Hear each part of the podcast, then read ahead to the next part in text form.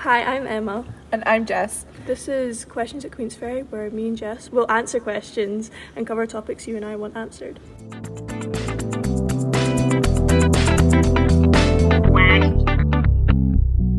So, today in our podcast episode, we're here with Miss Honeyford, the Deputy Head of Queensferry High School. So, would you like to start with telling us a bit about yourself and your role in the school? Okay, so uh, I'm one of the deputy head teachers here at Queensferry, and I'm responsible for a whole range of really cool things from overseeing learning and teaching within the school to curriculum, uh, positive behaviour. I look after our student and our probationer teachers. Um, that's probably loads of other stuff that I've forgotten there. By trade, I'm also a history teacher, and I'm still even allowed to teach a little bit, so I even have a higher history class this year, which I share with Miss Lane. Obviously, this episode is based around Assessment Window 2 and preparing for exams.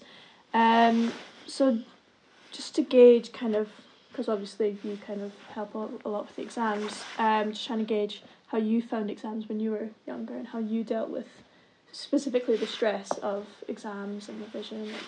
So yeah, I think it's something that I'm always really mindful at this time of year and when we go into the SQA diet as well. So yeah, when I was at school, um, exams really did stress me out and I'm probably a good example of someone who didn't do really well with exams as well um, and had to overcome quite a few hurdles with things. For example, I didn't do so great in my first round of A levels. I actually had to go back and resit some A levels, and I think part of that was the the stress of exams and preparing for them and kind of knowing myself well enough to be able to do uh, to approach them in the best possible way. So yeah absolutely it's something that i'm always really mindful of. Um, i certainly myself struggled i suppose when i was younger with getting ready for exams. Um, and that's not to criticize the teachers that supported me but perhaps you know just that a little bit more um, ideas of how to approach stuff and things like that. So it's something i'm always conscious of. Yeah yeah, I think one of the big problems is a lot of young people from maybe their parents or teachers as well, but a lot of them put pressure on themselves because they think it's the be all and end all. Like, this is your future. If you don't get all A's, that's it. So, what would be your advice for people that are putting a lot of pressure on themselves right now for Nat 5s and for Highers? Mm-hmm. I think it's probably about yeah, absolutely, and they are important. And I suppose you know that everyone around you is conscious of the fact that you get those kind of messages, and we do try and minimise them. But equally, we would be doing you a disservice to not say, you know, they are important. But I think in the planning of it, for things like the assessment windows and in class assessments, because there'll be stuff going on between now and the start of the diet as well, it's about seeing these assessments as preparation, you know, to help you as part of your toolkit. So in the same way that you might do mind maps or flashcards to help you prepare, actually the assessment window assessments and the ones that you might do in class, they're all part of your toolkit to help you prepare with what does it feel like to have to do this type of question in 10 minutes and what does it actually feel like to answer this particular type of question. You might know, so as a history teacher, you might know something, you know, everything there is to know about a particular topic, but are you good at explaining that or are you good at analysing that? So it's about that skill set. I think that when it comes to the actual SQA exam, I think it is keeping things proportional as well. I think it is working really hard as much as you can, but using the supports around you to keep that balance. You know, you can't you can't do everything that's exam focused. You've got to have that time away for yourself. And I think it's about keeping perspective as well what I certainly would always say with classes that I work with, you know, this is your opportunity to show off. You have worked really hard up to this point, your teachers will have worked to prepare you, and it's about going into those exams thinking this is your opportunity to show the SQA what you can do. They're not trying to trip you up or, or trick you or catch you out, they are going to be asking you stuff that you should have prepared for. And I think that's part of it as well, is making sure that you understand the standard. You know, what is going to be asked of you? What are the types of questions that are going to be asked? And again, it's not about learning all the content, which is often the easiest thing to do when you're revising. It's about knowing how you're going to have to use that, what type of question they're going to ask you. And I think that will help you when you go into the exam. So it's keeping it proportionate, it's asking for that help, it's knowing your enemy, and it's about taking that time for yourself as well because um, you know you can't pour from an empty glass is often what Miss Gordon will say, and that's exactly true for you guys when it comes to exams and the you know the the motivation there is possibly to avoid it and put your head in the sand, which was probably more my approach when I was at school, or to power everything into it. And it's difficult to find that happy medium, but that is what you have to do. Yeah, I think ultimately it's about um, finding finding a focus for yourself and mm-hmm. finding goals for yourself and um, not um, focusing so much on what's going on around you and focusing on what you need to focus on and um, what you're finding tricky. Um, and yeah, asking for help. Mhm. Yeah. And also, like you know, you often will be in social groups as well, and I think you can put a lot of pressure on yourself if someone else in your group is up first thing in the morning, and you know by the time you get out of bed, they've done five hours of study. You have to know yourself as well. And when I would talk to groups, um, you know, previously, and I would say, you know, it's about making your revision and your preparation work for you. Now that has to be something for everybody. Nobody is is you know, we're going to advise that you do nothing. But if you're not a morning person, why are you designing a revision timetable that has you getting up at five a.m. to do four hours of revision? You know, if you're more of a night owl, then that is your revision time. And when you're looking at blocking your revision planning, you know, you're taking your mornings maybe for your downtime and your you time. But if you know you're better at 10 o'clock at night, then that's when you should be working, and likewise in the morning. And I think sometimes that can bring conflicting messages because people are Yeah. telling you, get your sleep and don't be, you know, burning the midnight oil. Absolutely, right? You shouldn't be up at five and still up at midnight. But if you're a night owl, why are you trying to do stuff at a time of day that doesn't work for you?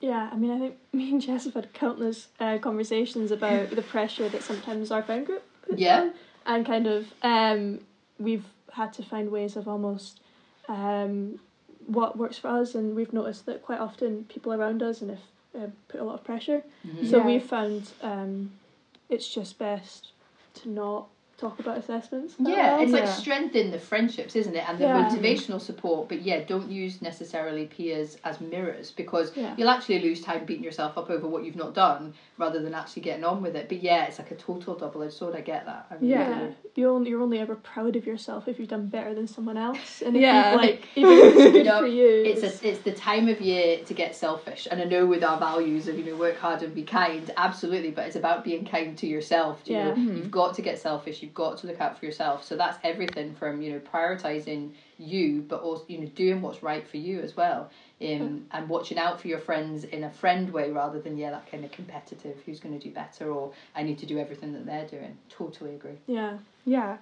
Um, so we have some questions from our anonymous question box. Okay. Um, probably just ask one or two. I think actually a lot of this has already been covered.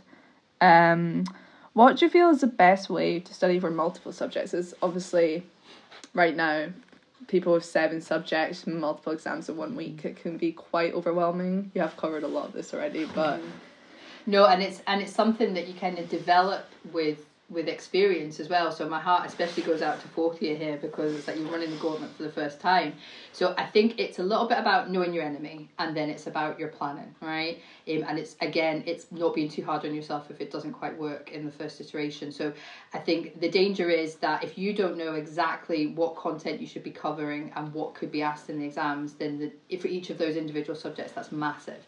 So I think it's very much about knowing your particular subject area, what are the topics that you're doing, what are the type of questions. I then would almost look to red, amber, green for each of your subjects. So do you know your strengths and weaknesses? Because if you're really good in one particular area, you need to review that, but you're not going to have to do the same level of revision for that. So within each of your subjects, you've then got oh, these are my focus areas. What I would then advise doing is you do that across your subjects as well, so you know where you maybe need to spend a little bit more time. You've then kind of changed the pieces on the board a bit because rather than looking at seven subjects, say for a fourth year or five in the senior, the fifth, fifth and sixth year, you then know right. I need to put this subject above this subject, and actually within this subject, this is the one I need to focus on. I don't need to go anywhere near topic X because I'm I'm solid. I'm green on that. And then, um, as a former timetabler, I suppose it seems a bit likely I would say do a timetable. But I think you then have to have a timetable. And I'm going to come back to the point about, you know, especially with study leave, a timetable work that works for you. If you're not getting out of bed at five o'clock or you're done by 9 p.m. in the evening, that is not, that's your downtime. But then it's blocking those kind of chunks of time um, and having them prioritized so that you're covering all your subjects. The first thing I would put onto a revision timetable is when your exams actually are, and then you know what you're feeding into.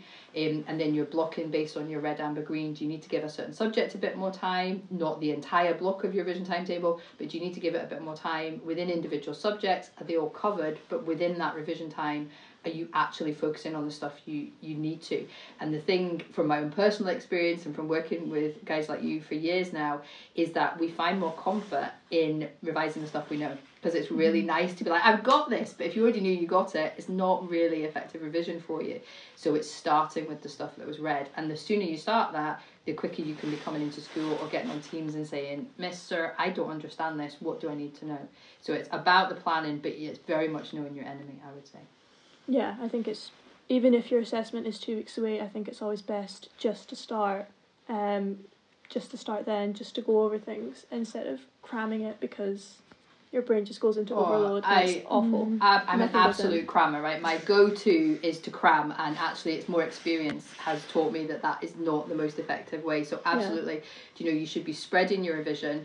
Um, you know you might have an exam that's in the middle or to the end of the diet, but you still want to be doing some of that at the you know the earlier stage of your revision planning.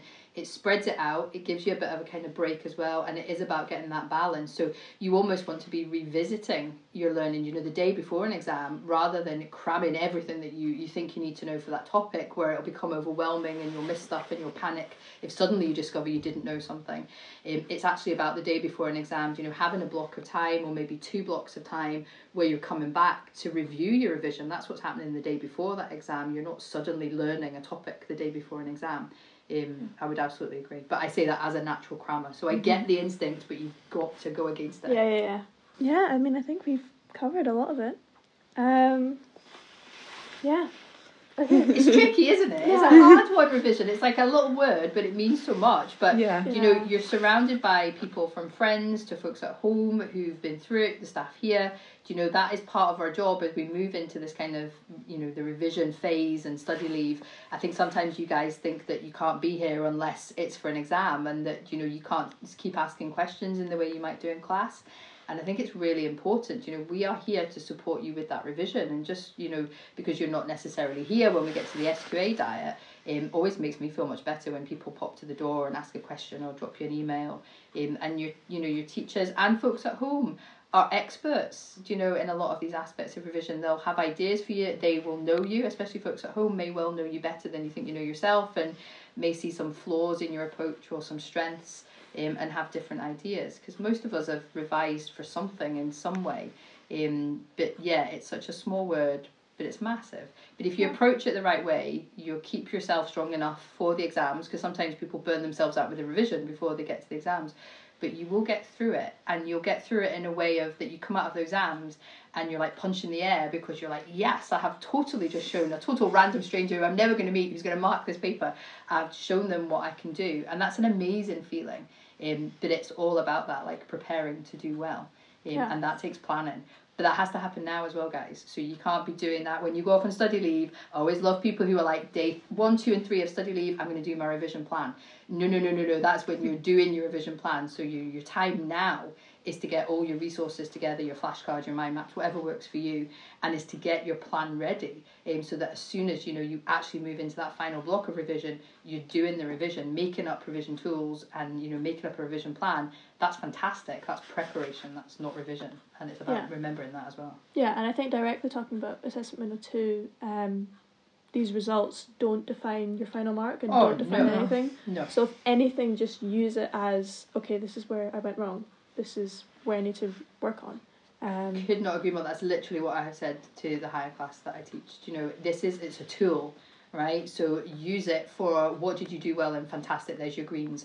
What do you need a bit more support with? You need to know it and you need to have the conversations, and that's how your teachers are using them. Do you know that's we, that's how we're using assessment is to figure out where you're at and how do we now need to tweak our supports and, and how we're directing stuff. So absolutely, do you know, in the same way that you could have a beautiful folder of color coded, color coded, highlighted notes and everything cross referenced, and eh, that's part of your toolkit for doing well in the final exams.